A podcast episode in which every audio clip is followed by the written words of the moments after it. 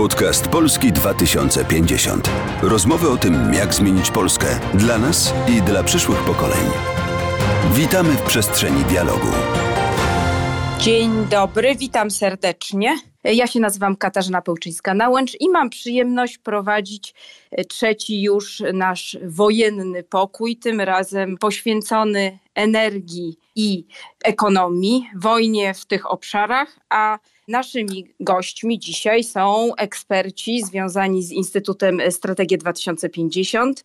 Ryszard Wojtkowski, przedsiębiorca, inwestor, szef gabinetu czterech premierów, założyciel i prezes funduszu Resource Partners. Dzień dobry. I Krzysztof Bolesta, też oczywiście związany z Instytutem, doradca dwóch ministrów środowiska, współzałożyciel Fundacji Promocji Pojazdów Elektrycznych, a obecnie Komisji Europejskiej DG Energia. Dzień dobry. Mamy wojnę oczywiście militarną, ale Polska stała się przyfrontowym krajem. To ma konsekwencje ekonomiczne dla Polski, wszyscy to widzimy, czujemy, ale wiemy też, że w tę wojnę Polska weszła już ze sporym bagażem problemów ekonomicznych. I teraz, co jest problemem wynikającym z wojny, co jest problemem wynikającym z innych okoliczności, jak to odróżnić, gdzie są te najważniejsze wyzwania dla Polski? No i oczywiście, jak powinniśmy sobie z nimi radzić? Bardzo trudne pytanie mi zadałaś, e, Kasiu. Ja bym może zaczął od kilku haseł, takim w języku wroga w krupnym masштabie, zostawiając sobie okazję do poruszenia bardziej szczegółowych i konkretnych tematów w trakcie rozmowy właśnie, bo temat, który podałaś w czterech minutach trudno, trudno zmieścić. Bo tym bardziej, że póki nie opadnie kurz, trudno oszacować skalę konsekwencji dla naszej gospodarki, bo nie wiemy, jak długo ta wojna potrwa, jak ona się skończy. I niezależnie od militarnego aspektu, musimy założyć, że brakuje nam wszystkim wyobraźni, jakie będą skutki i w jakiej rzeczywistości przyjdzie nam po niej żyć. To oczywiście rodzi szereg wyzwań i zagrożeń, ale jak zawsze w takiej sytuacji rodzi pewne szanse. Na przykład może nas zachęcić do przyspieszenia transformacji energetycznej, czy zmieni nasz stosunek do strefy euro. Jakie będą bezpośrednie i konkretne przełożenia na polską gospodarkę, też trudno powiedzieć, bo skala naszego eksportu na wschód jest niewielka. Ale musimy też pamiętać, że jesteśmy drugim krajem unijnym po Niemczech, jeśli chodzi o wielkość tego eksportu. My w tej chwili e, robimy taką akcję infamii dla Nestle, dla firm francuskich, które eksportują czy pozostają w, w Rosji, ale musimy pamiętać, że jest bardzo dużo polskich firm tam obecnych, które się z tej Rosji nie wycofało. Mamy tam Polfarmę, mamy tam Imperium Sołowowa, mamy tam toruńskie zakłady materiałów patrunkowych. Tych firm jest po prostu więcej. Wbrew pozorom e, nie jest to problem polskiego rolnictwa, ponieważ Rosja w dużym stopniu embargami nas z tamtego rynku wypchnęła. Dzisiaj produkty rolne to tylko 7% naszego eksportu. Eksportujemy tam e, dzisiaj e, procesory, leki, samochody ciężarowe, kosmetyki, zmywarki, ale to jest łącznie tylko 2,8% naszego eksportu. To jest 10 razy mniej niż eksportujemy na przykład do, do Niemiec. Jeśli chodzi o import, no to rozumiem, że Krzysztof trochę nam powie o imporcie nośników energii, ale my na przykład z Białorusi i z Ukrainy, które też są e, objęte w tej chwili problemami, 75% naszego eksportu z jednego i drugiego kraju stanowią surowce, które używamy do następnie eksportu z Polski. W przypadku Białorusi jest to drewno głównie, w przypadku Ukrainy jest to głównie stal. Bo nie wiem, czy zwróciliście Państwo uwagę, że my praktycznie przestaliśmy w Polsce produkować stal. My tą stal sprowadzamy no właśnie z Ukrainy w dużym stopniu, zakładając, że skoro oni emitują CO2, no to my nie przyczyniamy się w ten sposób do uszkodzenia klimatowi. Dzisiaj tej stali nie ma i prawdopodobnie nie będzie, bo te huty stali, największe zakłady stalowe zostały właśnie przez Rosjan zniszczone. Więc y, pytanie, czy będziemy w stanie znaleźć źródło alternatywne, na pewno będzie to źródło o wiele droższe. Co należy zrobić, co powinniśmy robić jako Polska, żeby się skutecznie, jak najszybciej uniezależnić od rosyjskich surowców z największą szkodą dla Rosji, a z najmniejszym kosztem dla nas? W cztery minuty, tak jak, tak jak Ryszard zasugerował, ja po prostu spróbuję zacząć dyskusję i wydaje mi się, że Warto powiedzieć, że oprócz tego, że wojna zupełnie przeorała priorytety polityki energetycznej w Unii Europejskiej i w Polsce, to jest jakby dodatkowy kamyczek do tego, że my i tak byliśmy w bardzo trudnej sytuacji, bo, bo trzeba pamiętać, że jesteśmy w trakcie rewolucji energetycznej. Celem jest osiągnięcie neutralności klimatycznej w 2050 roku. A teraz na dodatek mamy atak Rosji na Ukrainę i dodatkową e, niebagatelną trudność, czyli musimy się wydłubać z importu jakichkolwiek nośników energii z Rosji. A trzeba pamiętać, że to jest gro tego, co Unia Europejska importuje. Jeżeli chodzi o Polskę, mm, Ryszard mnie troszkę wystawił na musik, czyli e, powiem, ile importujemy poszczególnych nośników energii. Gaz z Rosji w Polsce to jest mniej więcej 50% zapotrzebowania naszego. Ropa jest jeszcze, jest jeszcze gorzej tutaj, czyli to jest 64% zużycia w Polsce, to jest, to jest ropa z Rosji. Najlepiej sobie radzimy w węglu, tylko dlatego, że jeszcze, jeszcze mamy produkcję, natomiast 15% zapotrzebowania to jest import rosyjski. No i teraz w związku z wojną trzeba to jak najszybciej zastąpić. Proponuję, żebyśmy przeszli do pytań. I już y, pytanie jest y, bardzo proszę. Co należy robić, żeby zabezpieczyć Polaków ekonomicznie przed skutkami wojny, a jednocześnie skutecznie uderzyć w Putina? Ja rozumiem, że Krzysztof będzie w stanie im poprawić, ale ja uważam, że po pierwsze chyba nie da się tak zrobić, żeby zabolało Putina, a nas nie zabolało. To znaczy po prostu, jeżeli te sankcje mają działać, to one będą musiały boleć jedną i drugą stronę. Oczywiście mam nadzieję, że ich będzie bolało bardziej, ale nie możemy też założyć, że my będziemy w stanie zrekompensować wszystkie te niedogodności, które w wyniku tych sankcji e, na nas spoczną. I pewnie musimy mieć taką gotowość, żeby, żeby to zrobić.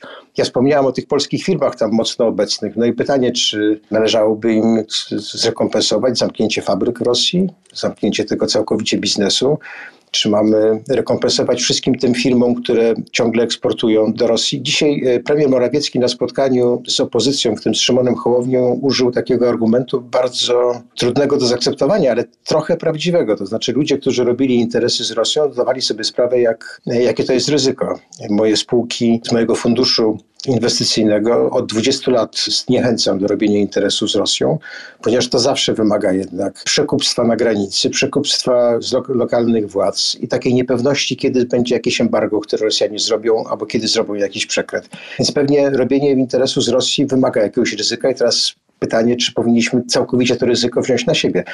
Podobnie jak ryzyko związane z pandemią, jak dewaluację, jak inflację, jak drożyznę, no, po prostu budżetu chyba na to nie stać. Tylko dodam, że rzeczywiście to, to jest tak, że y, no, sankcje, które chcemy jeszcze zaostrzyć, czyli na przykład wprowadzenie całkowitego i od razu embarga na import ropy i gazu, no to jest też jednak y, koszt dla nas, dla dla gospodarki, dla obywateli, dlatego że, że to trzeba zastąpić y, importem z innych kierunków. A jeżeli jeszcze dodamy do tego, że, że zrobimy to jako cała Unia Europejska, no to wszyscy zaczną szukać alternatywnych kierunków dostaw. No i, i wśród tych państw będą też te bogatsze, które będą w stanie więcej zapłacić. Dlatego trzeba być przygotowanym na to, że jeżeli chcemy, no, żeby Rosję zabolało, no to musimy być też przygotowani na to, że, że nas to też zaboli. I no i musimy przynajmniej częściowo jakieś mieć przygotowane w zanadrzu środki przeciwbólowe. Na przykład, jeżeli chodzi o sektor energii, no to tutaj jest niezbędna e, strategia do walki z ubóstwem energetycznym, bo rachunki na pewno wzrosną, przynajmniej przez jakiś czas, no i trzeba być na to przygotowanym. Podcast Polski 2050. Pozwolę sobie zadać dwa pytania. Pierwsze pytanie czy mamy jeszcze szansę na jakąkolwiek eksploatację gazów łupkowych, gazów z łupków? Czy jest to naprawdę nieopłacalne? Kiedyś był taki projekt i wydaje mi się, że nieopłacalność została stwierdzona politycznie, tak? To znaczy łupków mamy w Polsce bardzo dużo i w Stanach w jaki sposób się to daje eksploatować jest to opłacalne.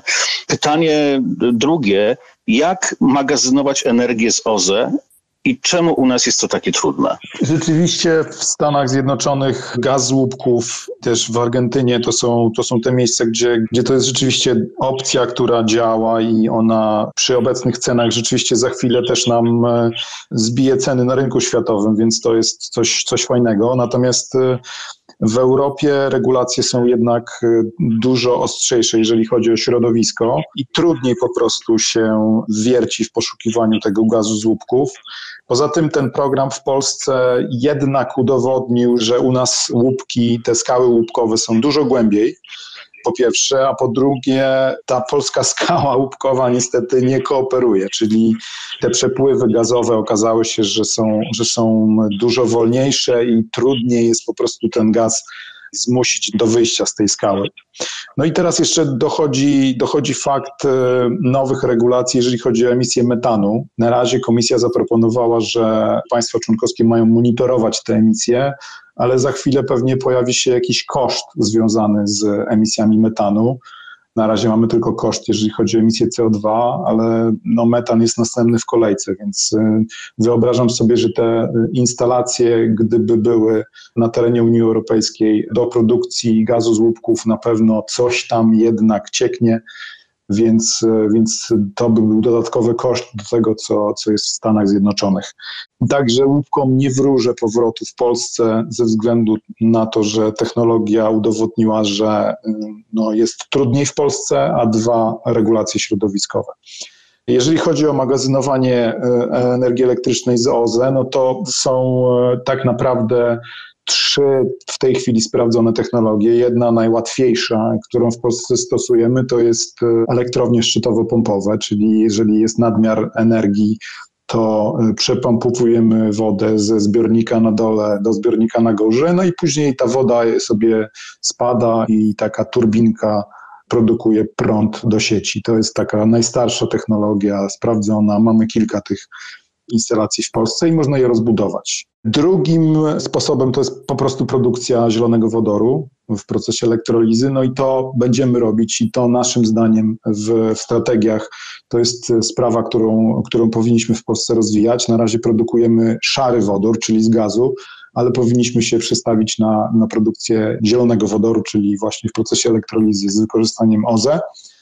Trzeci sposób magazynowania to są takie baterie, jak mamy w samochodach elektrycznych. No tylko, że to na razie jest na dużą skalę dosyć drogie. Więc y, to jest technologia, która się rozwija, ale na dzień dzisiejszy na taką skalę, która by podtrzymała system energetyczny, to jest jednak trochę za drogie.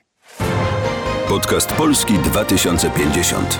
Czy Polska jako kraj definitywnie zamierza odejść od węgla kamiennego w obecnej sytuacji, że tak powiem, niestabilnej energetycznie, ekonomicznie? To jest pierwsze pytanie. I druga sprawa, czy Polska 2050 ma konkretny pomysł na to, w jaki sposób usprawnić pomaganie e, uchodźcom, bo tak naprawdę teraz wszystkim zajmują się zwykli ludzie, zwykli ludzie płacą pieniążki na paliwo, zwykli ludzie kupują za dla nich rzeczy. Wiadomo, trzeba tym ludziom pomóc, bo kiedyś może ktoś pomagać nam. Akurat ruch Polska 2050 w sprawie tych uchodźców no jest niesamowicie zaangażowany i fizycznie. Nasi wolontariusze pracują na granicy, pracują w punktach relokacji, e, opiekują się, organizują. Mieli także bardzo duży udział w przygotowaniu tej specustawy. Były tam wnioski, ciągle one są wnioskami. To jest e, kawał niesamowicie nie tylko dobrze zrobionej roboty, ale także na takiego ludzkiego poświęcenia. Znaczy tutaj ja jestem, jak, jak patrzę to, co robią nasze koleżanki i koledzy z tego ruchu, to po prostu y, łzy się w oczach kręcą. Jeżeli chodzi o produkcję węgla, czy wygaszanie w tej chwili jest ok, no to mm, powiem tak i tu myślę, że też Ryszard mógłby, mógłby trochę dopowiedzieć. W tej chwili e, produkcja węgla w Polsce jest trwale nierentowna. I tutaj się nic nie zmieni, nawet ogromny kryzys energetyczny i wzrost zapotrzebowania na węgiel, czy, czy wzrost cen węgla na rynku międzynarodowym tego nie zmieni. Po prostu te zasoby u nas są coraz głębiej, jest coraz trudniej je wydobywać. Poza tym one są często zametanowione, czyli zagrożenie zawsze wypadkiem i tak dalej, i tak dalej. Oczywiście możemy odroczyć wykorzystanie, zamknięcie energetyki, która jest na węglu, i to jest też jakiś tak zwany trade-off, jeżeli chodzi o, o, ograniczenie na przykład zużycia gazu. No i ta propozycja może się w pewnym, pewnym momencie pokazać. Jeżeli chcemy na przykład od jutra zatrzymać import gazu, no to trzeba będzie jakoś naszą energetykę trzymać. A mamy kilka elektrowni gazowych, więc jeżeli one staną, jeżeli nam nie wystarczy gazu dla wszystkich, no to może trzeba będzie trochę dłużej trochę więcej spalać tego węgla, ale to jest przejściowy etap, do kiedy nie znajdziemy alternatywnych dostaw gazu. Ja chciałbym zapytać o drożyznę, bo jak wiemy, w trakcie pandemii COVID e, nasz rząd wprowadzał tarcze inflacyjne. Jak wiemy, najpierw został obniżony podatek VAT na paliwo, później obniżona akcyza na paliwo. Podatek na żywność został e, jakby zniesiony praktycznie, bo jest zerowy na niektóre produkty. Ja chciałem zapytać, czy w Waszej opinii my mamy jeszcze, nasza gospodarka ma jeszcze jakiś margines? Jeśli chodzi o tego typu rozwiązanie i łagodzenie y, skutków. I ewentualnie jeszcze takie drugie pytanie z tym związane. Jakie widzicie inne ewentualne rozwiązania i czy widzicie takie rozwiązania, które mogłyby skutki tych prawdopodobnie galopujących w przyszłości cen złagodzić? Dzięki. To fundamentalne pytanie na koniec y, o drożyznę. Krzysztofie, a potem Ryszardzie, przy czym to już było ostatnie pytanie, więc jeżeli chcecie coś dodać jeszcze na koniec, podsumować, to to jest ten moment. Jeżeli chodzi o, o cenę energii, to powoli dochodzimy do ściany. Jest, była manipulacja VAT-em, była manipulacja akcyzą. No, można oczywiście jeszcze wprowadzić e, taryfy maksymalne na gaz i na energię elektryczną. To jest coś, co niektóre państwa w tej chwili dyskutują, czyli te dwie rzeczy. Oprócz tego Jedno państwo, nie pamiętam, które wprowadziło też e, opodatkowanie, dodatkowe opodatkowanie koncernów energetycznych, bo niektórzy, mimo tego, że mamy wojnę, mamy kryzys, mimo tego niektóre firmy robią dodatkowe zyski, więc, e, więc po prostu państwa członkowskie zastanawiają się, czy, czy tego nie opodatkować i nie, nie zawrócić tych pieniędzy jakoś do konsumentów. No ale tak jak mówię, te mechanizmy już powoli, powoli się wyczerpują i trzeba usiąść i zastanowić się, jak te rosnące ceny energii elektrycznej zahamować. Mamy tutaj nakładające się na siebie dwa e, zjawiska. Mamy inflację, która zaczęła się jeszcze przed wojną i przed pandemią. To, to będę władza usiłuje zwalić winę na, na te zjawiska, na wojnę, właśnie na pandemię. Ona jednak miała swoje źródła w złej polityce gospodarczej, złej polityce monetarnej. Muszę powiedzieć coś bardzo niepopularnego, ale każde działanie osłonowe jest lekarstwem, które tylko przedłuży tą chorobę. To znaczy, jak będziemy osłaniać, to tym bardziej będzie osabiali złotego i tym bardziej będziemy tą inflację zasilać. Wyjście z takiej, e, z takiej pętli e, zawsze odbywa się kosztem ludzi. I to ekonomiści mówili zawsze i słyszeliśmy wtedy, że nie rozumiemy e, nowej polityki monetarnej, że to można robić bezkarnie. Tego nie dało się jednak robić bezkarnie, zwiększać zadłużenia, drukować pieniędzy, ale przy tym wzroście kosztu pszenicy to to się musi odbyć na, na, na koszcie wszystkich pozostałych produktów spożywczych. No, po prostu to jest niemożliwe, żeby tego nie było, więc mam bardzo pesymistyczne jednak podejście. My za y, my tą drożyzną i z tą inflacją będziemy musieli trochę żyć i teraz od, od, od władzy zależy, czy ona będzie starała się właśnie takie plastry zaklejać, wkładać palce w tą przeciekającą tamę, czy czy po prostu zdecyduje się na jakieś no, kroki takie bardziej konsekwentne, ale żadna władza tych kroków nie lubi, bo pamiętają dzisiaj wszyscy Balcerowicza, który zdusił inflację 30 lat temu i do dzisiaj mu to wypominają. Łatwo z tym, z tym nie będzie. To tyle na temat drożyzny, ale może tylko jeszcze jeden temat, który w ogóle nie został poruszony dzisiaj w pytaniach. Ja miałem nadzieję, że będzie pytanie o demografię. Bo proszę Państwa, mamy około dwóch milionów e, uchodźców z Ukrainy w Polsce. E, najlepiej wykształceni zmierzają dalej na zachód, a my nie mamy pomysłu na asymilację przynajmniej części tych ludzi. Nie mamy także dzisiaj pomysłu na wykorzystanie zawodowe kobiet. I to jest wyzwanie, ale także szansa dla polskiej gospodarki zmagającej się z kryzysem demograficznym, bo potrzebujemy Ukraińców praktycznie w każdej branży, także w zawodach kobiecych. Brakuje nam dramatycznie pielęgniarek, opiekunek przedszkolnych, medycznych, personelu sklepowego. Bardzo ważne, żeby nam się udało część tych ludzi zatrzymać i żeby oni zasili naszą gospodarkę, która ostatnio cierpiała na, cierpiała na brak, e, na brak siły roboczej. To może, żeby nie było tak już całkowicie pesymistycznie, to ci uchodźcy są dzisiaj dla nas pewnie problemem, ale tak naprawdę są dla polskiej gospodarki bardzo dużą szansą. Polska 2050. Ponad podziałami.